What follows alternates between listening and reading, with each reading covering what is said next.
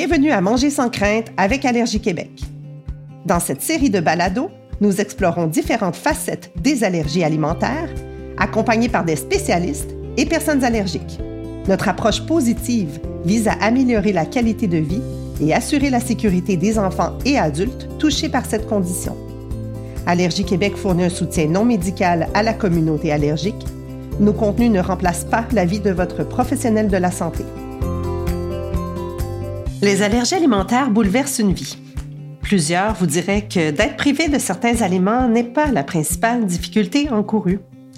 La prévention des réactions passe par une planification rigoureuse, une vigilance constante dans un monde qui saisit parfois mal la réalité des allergies alimentaires. Ainsi, la gestion des allergies peut entraîner des enjeux sur le plan social et aussi affecter la santé mentale. L'anxiété reliée aux allergies alimentaires est un phénomène connu, mais lorsqu'elle interfère avec un fonctionnement normal, il existe des pistes de solutions. Je suis Dominique Seigneur, porte-parole d'Allergie Québec et maman d'une jeune fille polyallergique. Je m'entretiens aujourd'hui avec Dr Rachel Boisjoli, psychologue. Dr Boisjoli a collaboré à quelques reprises avec Allergie Québec et nous l'invitons aujourd'hui pour discuter des meilleures stratégies permettant de maintenir sa vigilance tout en apaisant son anxiété reliée aux allergies alimentaires. Bienvenue Rachel, merci d'avoir accepté notre invitation. C'est vraiment un plaisir de vous recevoir aujourd'hui pour ce premier épisode balado dédié à l'anxiété dans un contexte d'allergie alimentaire. Bonjour Dominique, merci beaucoup de m'avoir invité. Ça me fait plaisir d'être là. Rachel, depuis des années, vous accompagnez fréquemment des patients qui souhaitent de l'aide pour la gestion de leur anxiété. Pour les personnes allergiques et leur entourage, il semble assez commun de développer des troubles anxieux. Pouvez-vous décrire pour nous le processus psychologique? Qui fait en sorte que les allergies alimentaires peuvent déclencher des problèmes d'anxiété chez certaines personnes allergiques ou même leurs proches? Vous savez, Dominique, l'anxiété est une émotion normale. C'est une émotion, euh, moi je l'appelle l'émotion de survie en fait, parce que c'est l'émotion qui nous permet d'évaluer le niveau de danger dans les situations où on se retrouve. Donc, premièrement, je pense que de bien comprendre euh, le phénomène de l'anxiété, comment ça se présente, comment ça, ça se généralise aussi à d'autres situations, euh, c'est important de regarder cet aspect-là des choses avant même d'essayer de comprendre comment ça peut euh, se présenter chez les personnes allergiques et comment ça peut bouleverser leur vie et la vie de leur entourage. Donc, lorsque un être humain, un être vivant, les animaux vivent la même chose, sont face à une nouvelle situation, une situation qui potentiellement pourrait être dangereuse, euh, il développe une vigilance c'est l'anxiété qu'on ressent. Lorsqu'on ressent cette anxiété-là, on a un besoin de, de se sauver la plupart du temps parce qu'on croit être face à un danger. Maintenant, avec les allergies alimentaires, ce qui se passe, c'est que le danger est réel. Et parfois, il y a des inconnus parce qu'il peut y avoir de la contamination euh, de d'autres aliments. Donc, il y a une vigilance qui s'installe chez les personnes allergiques. Donc, lorsqu'on n'est pas en mesure d'évaluer exactement le danger, on reste sur cet état de vigilance et on a simplement envie d'éviter les situations. Donc, l'anxiété, c'est la peur, et la peur peut être présente même lorsqu'il n'y a pas de danger, mais quand il y a du danger, elle doit être présente pour nous permettre de nous sauver, de nous protéger. Quelles seraient les conséquences psychologiques de ce type d'anxiété, euh, par exemple, sur la personne allergique et son entourage? Bien, en fait, lorsque une personne se sent anxieuse face à une situation, elle va devenir anxieuse face à beaucoup d'autres situations. En fait, l'analogie que j'aime faire, c'est un peu comme une guirlande de Noël. Lorsqu'on branche la guirlande de Noël dans le mur, toutes les lumières s'allument. On ne peut pas en allumer juste une. Ce qui fait que l'anxiété, c'est comme ça. Si un enfant est anxieux parce qu'il est toujours un peu inquiet à savoir s'il y aura euh, de l'allergène dans ce qu'il va manger, il devient plus anxieux de façon générale. Donc, à chaque fois qu'il fera face à une situation qui a le potentiel de le rendre anxieux, comme par exemple dormir seul dans le noir, euh, sortir de chez lui, aller dans le sous-sol, rencontrer des gens, toucher à des objets, euh, toutes les situations deviennent potentiellement pour lui dangereuses. Donc, la perception qu'il a du danger est évidemment erronée parce que la vie n'est pas dangereuse à tout moment de la journée, mais lui se sent constamment en état de vigilance. Donc, toutes les sphères de son monde qui ont potentiellement euh, un risque de l'amener à être plus anxieux vont être déclenchées en même temps. Alors, c'est très difficile à vivre pour un enfant, puis c'est très difficile à vivre pour le parent qui doit gérer cette situation-là. En fait, les parents souvent vont avoir le réflexe de protéger leur enfant contre leur peur plutôt que de protéger l'enfant contre le danger. Ce qui fait que ça va avoir pour effet de maintenir l'anxiété et non pas de calmer l'enfant et de lui permettre d'apprendre à évaluer les situations de façon plus objective. Donc, euh, exemple, l'anxiété est installée, ancrée. Elle est liée aux allergies alimentaires.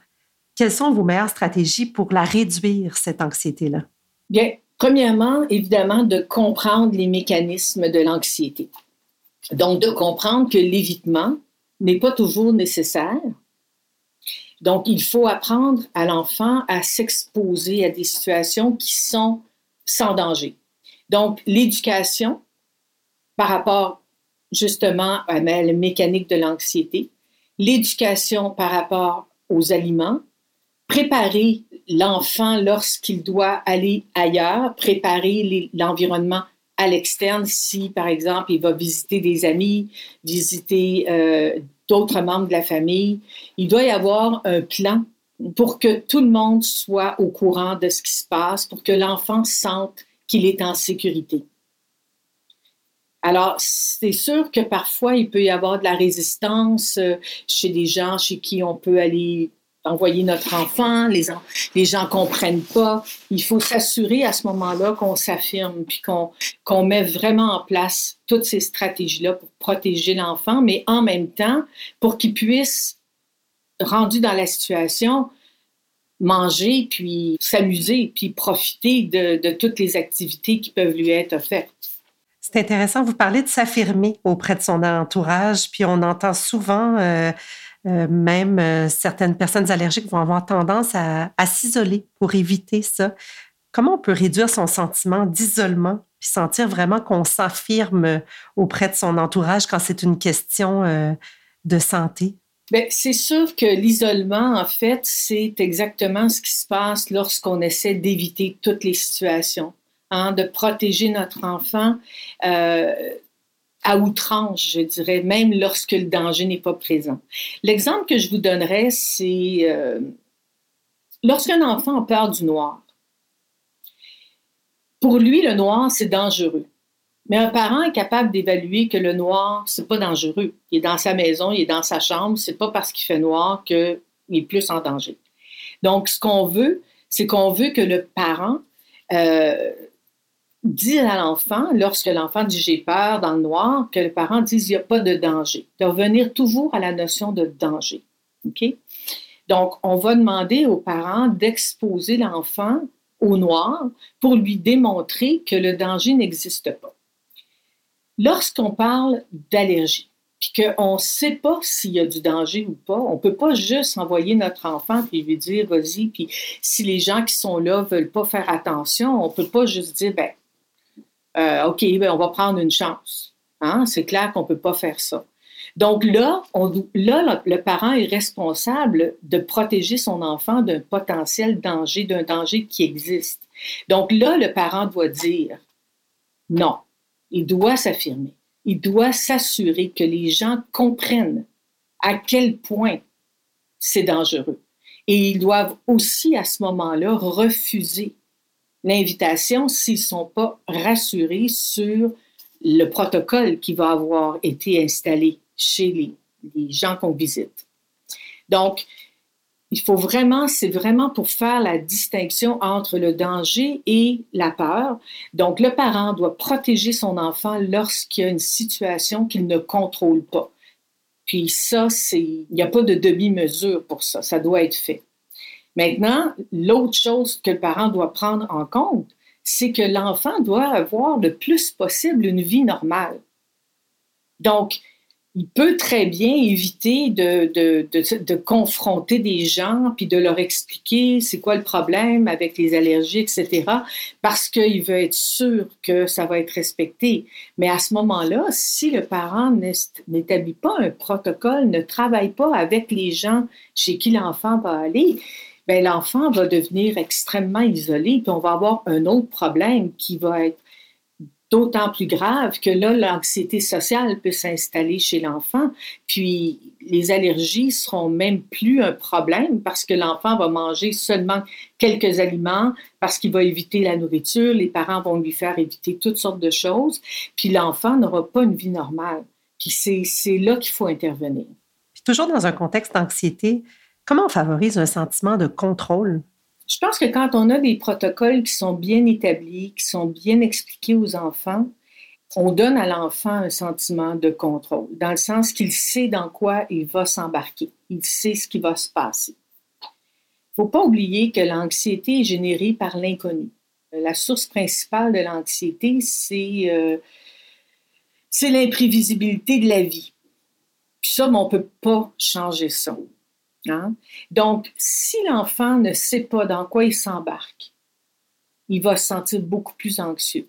Si on dit à l'enfant, regarde, on en a parlé, on a établi ça, on a établi ça, euh, tu sais, tu vas avoir tes propres contenants, ta propre nourriture, euh, on va s'assurer que personne touche à ta nourriture, etc. Ben, l'enfant va sentir qu'il a le contrôle. C'est un exemple parce que j'imagine que dans certaines situations, l'enfant parfois ne pourra même pas manger ailleurs ou dépendant, mais le protocole doit être établi avec les personnes chez qui l'enfant va aller. À la maison, c'est la même chose. Il doit y avoir un protocole clair pour la manipulation des aliments, mais lorsque le protocole est bien installé et que l'enfant est bien au courant, là, il faut amener l'enfant à s'exposer aux autres situations dans le sens que si le parent a fait tout ce qu'il fallait pour qu'il n'y ait aucun allergène dans la nourriture et tout ça, mais que l'enfant est encore ah oui, mais tout à coup, tout à coup, il y en a quand même, même si ça disait qu'il n'y en avait pas, puis tout à coup, tu t'es trompé, tout à coup, tu t'en es pas rendu compte, tout à coup, il y a un petit lutin qui est venu puis qui a lancé de l'allergène dans la sauce à spaghetti. Non. Là, le parent doit dire non. On est certain à 100% que tout est correct on a un plan si jamais il y avait quelque chose qui se passait. On a tout ce qu'il faut, euh, les pipènes, euh, on sait quoi faire exactement, mais ça, c'est sécuritaire, il n'y a aucun danger et on doit amener l'enfant à s'exposer. Parce que l'exposition avec l'anxiété, c'est essentiel. Lorsqu'on n'a pas besoin d'éviter parce qu'il n'y a pas de danger, on doit apprendre à s'exposer pour s'adapter. Alors, c'est de cette façon-là que les parents, graduellement, vont amener l'enfant à faire face à des situations qui ne sont pas dangereuses, puis qui va pouvoir tranquillement s'adapter, s'habituer. Et c'est ça qui va lui donner du contrôle. Parce qu'il va être capable tranquillement de développer son discernement entre le danger et le non-danger, puis à ce moment-là, d'être capable de faire les gestes qu'il doit faire. Est-ce que ça répond bien à votre question? Très, très bien. C'est fort intéressant. Euh, merci pour, euh, pour ces précisions-là. J'aimerais enchaîner sur un concept que vous avez évoqué euh, un petit peu plus tôt. Vous avez parlé d'un niveau d'anxiété normal, fonctionnel, sain. Ça serait quoi les manifestations d'une anxiété excessive? Puis quand est-ce qu'on a le signal qu'on a peut-être besoin d'un petit peu d'aide et qu'on devrait consulter? De façon générale, on dit qu'il y a un problème lorsque l'anxiété interfère avec notre fonctionnement. Alors, Supposons que vous marchez euh, dans la rue, puis qu'il y a une voiture qui s'en vient sur vous à tout à l'heure, de façon évidente, elle ne vous a pas vu, puis que vous avez un roche d'anxiété, puis que vous vous sauvez, vous, vous jetez sur le gazon, euh, c'est excellent. Votre réponse était parfaite. Vous avez évité un danger avec votre anxiété, vous a permis de faire ça. Mais imaginez-vous que vous êtes en constante position d'alerte comme si vous alliez vous faire écraser par une voiture, ben vous ne serez pas capable de vous concentrer, vous ne serez pas capable d'aller à l'école, vous ne serez pas capable de manger vous ne serez pas capable d'avoir euh, même des pensées rationnelles, vous ne serez pas capable d'échanger avec les gens, euh, vous ne serez même pas capable, à la limite, de respirer normalement, vous pouvez faire des crises de panique. Donc, évidemment, euh, parfois, l'anxiété est juste assez élevée pour interférer sans qu'on soit en panique. Mais là, on va se rendre compte que l'enfant, par exemple, ne veut plus aller, à l'école, ne veut plus voir ses amis, ne veut plus sortir de la maison. Ça, c'est des signes, ne veut plus manger. Donc, ça, c'est des signes que l'enfant euh, n'a pas un fonctionnement normal, bien entendu. Donc, c'est là qu'il faut intervenir. C'est là que, évidemment, des, thérapies qui sont basées sur un modèle cognitif comportemental euh, pour gérer l'anxiété fonctionnent très bien. Euh, on ne recommande pas d'utiliser cette euh, thérapie-là avant l'âge de 8 ans. Mais en thérapie familiale, avec les parents, on travaille avec le même modèle pour aider les parents à comprendre, puis pour les aider à amener leurs enfants tranquillement à s'exposer dans des situations où ils sont pas en danger, évidemment. Rachel, on parle beaucoup jusqu'à maintenant de la situation des familles. Euh, est-ce qu'il y aurait des distinctions à faire lorsqu'un adulte allergique vit de l'anxiété par rapport à sa condition? Théoriquement, selon le modèle cognitif comportemental et la gestion de l'anxiété, ce sont exactement les mêmes stratégies qu'il va utiliser. La seule chose, c'est qu'en étant adulte, euh, il va pouvoir les faire lui-même, tandis que les enfants ont besoin de l'appui des parents pour les aider à s'exposer. Le problème probablement qui va se poser avec des adultes, c'est que la force, l'énergie que ça prend pour s'exposer euh, volontairement à des situations euh, c'est pas facile. C'est tellement plus facile d'éviter. Alors, un adulte qui a des allergies, euh, surtout s'il vit seul, euh, risque de tranquillement s'enliser dans un isolement s'il ne fait pas euh, un travail pour s'habituer, s'adapter. Alors, c'est sûr que moi, je recommanderais à n'importe qui qui se rend compte qu'il y a des choses qu'il ne fait plus ou qu'il les évite de plus en plus de situations de consulter pour pouvoir euh, gérer des inquiétudes. Hein. Les inquiétudes, euh, c'est tout le temps lorsqu'on pense au pire scénario. Puis le pire scénario pour quelqu'un qui a des allergies alimentaires, c'est de mourir, ce qui n'est pas rien. Alors évidemment, il faut apprendre à gérer ces inquiétudes-là. Puis je pense que les stratégies euh, cognitives comportementales pour euh, gérer les inquiétudes sont vraiment à la base d'un travail euh, profond que les gens doivent faire pour revenir à un fonctionnement normal. En terminant, Rachel, pouvez-vous nous donner votre astuce pour se recentrer au quotidien quand on sent le niveau d'anxiété monter? Je pense que ça passe par des, des questions essentielles. Absolument. Puis c'est pour ça que j'amenais le point, euh, le point de vue de l'inquiétude. Lorsqu'on s'inquiète, on s'inquiète du pire scénario et on s'inquiète euh, toujours de quelque chose qui pourrait arriver, pas quelque chose qui est sûr d'arriver. Une inquiétude, c'est basé sur une image qu'on se fait d'un scénario potentiel. Mais on oublie souvent qu'il y a plein d'autres choses qui peuvent arriver aussi. Donc, de se poser trois petites questions qui peuvent nous ramener euh, à avoir une vision plus objective de la réalité peut nous aider. La première question, ça serait de se demander, à part mon pire scénario, qu'est-ce qui pourrait arriver d'autre? Alors, entre autres, un enfant qui refuse de manger ou qui refuse d'aller chez des amis pour une fête et tout ça, ben, s'il se posait la question qu'est-ce qui pourrait arriver d'autre, à part je vais mourir parce que je vais manger quelque chose qui va me tuer, ben, ça pourrait être je vais m'amuser, je vais avoir du plaisir, je vais passer un bon moment. Hein. Euh, ça pourrait être que, bon, il ne pourra pas manger, mais il va pouvoir s'amuser quand même. Alors, il y a toutes sortes d'autres options que celle de mourir. Puis, dans tous les cas d'inquiétude, de se poser cette question-là nous permet d'avoir un éventail d'options. Parce que comme c'est une situation notre peur est reliée à une des options qui arriverait dans le futur, ben, si on en a plusieurs, ben, on peut déjà avoir, être moins concentré sur le pire scénario. La deuxième question à se poser, c'est que l'inquiétude, ça provoque de l'anxiété, évidemment. Cette anxiété-là n'a aucun pouvoir sur les événements qui vont arriver dans le futur. C'est pas parce qu'on est anxieux euh, puis qu'on s'inquiète de ah mais oui mais si je mangeais quelque chose qui provoque un choc anaphylactique, ben c'est pas parce que j'y pense en ce moment puis que je suis anxieuse en ce moment que j'ai du contrôle sur ce qui va arriver plus tard. Donc la deuxième question qu'on se pose c'est à quoi mon anxiété me sert? Est-ce qu'elle est utile pour changer les événements dans le futur? Mais la question clé, la question qui va vraiment aider le plus de gens rapidement à baisser leur anxiété, c'est de se poser la question, qu'est-ce qui se passe en ce moment? Est-ce qu'en ce moment, je suis en train de vivre un choc qui va me faire mourir? Est-ce qu'en ce moment, je suis en danger? Et la réponse à ça, c'est non. Parce que si on était vraiment en danger en ce moment, on serait déjà en train d'avoir des réactions physiques. Alors, la question est de se ramener à maintenant.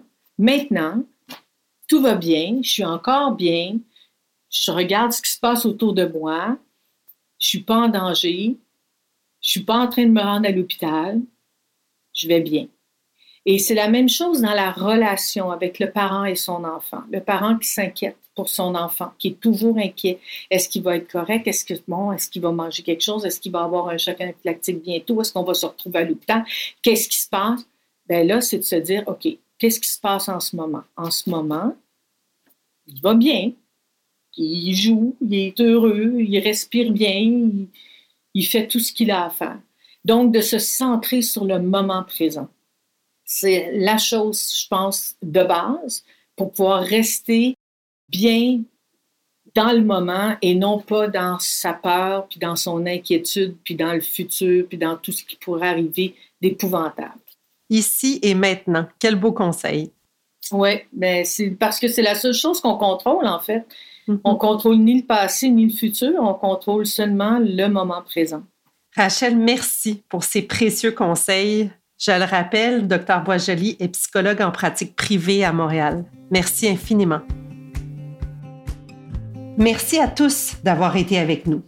Sachez que vous n'êtes pas seul à vivre avec la réalité des allergies. Au Québec seulement, ce sont 300 000 personnes qui vivent avec cette condition. N'hésitez pas à communiquer avec notre ligne de soutien lorsque vos questions surviennent ou afin d'obtenir la liste des psychologues pratiquant dans votre région. Vous pouvez nous joindre au 514 990 2575 poste 204. Vous pouvez également consulter les articles reliés à la santé mentale sur le site allergiequebec.ca.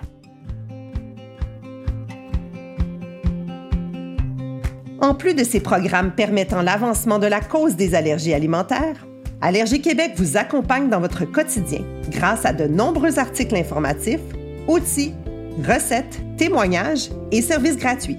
Pour en bénéficier, rejoignez notre communauté en vous abonnant à notre infolettre à allergiequebec.ca.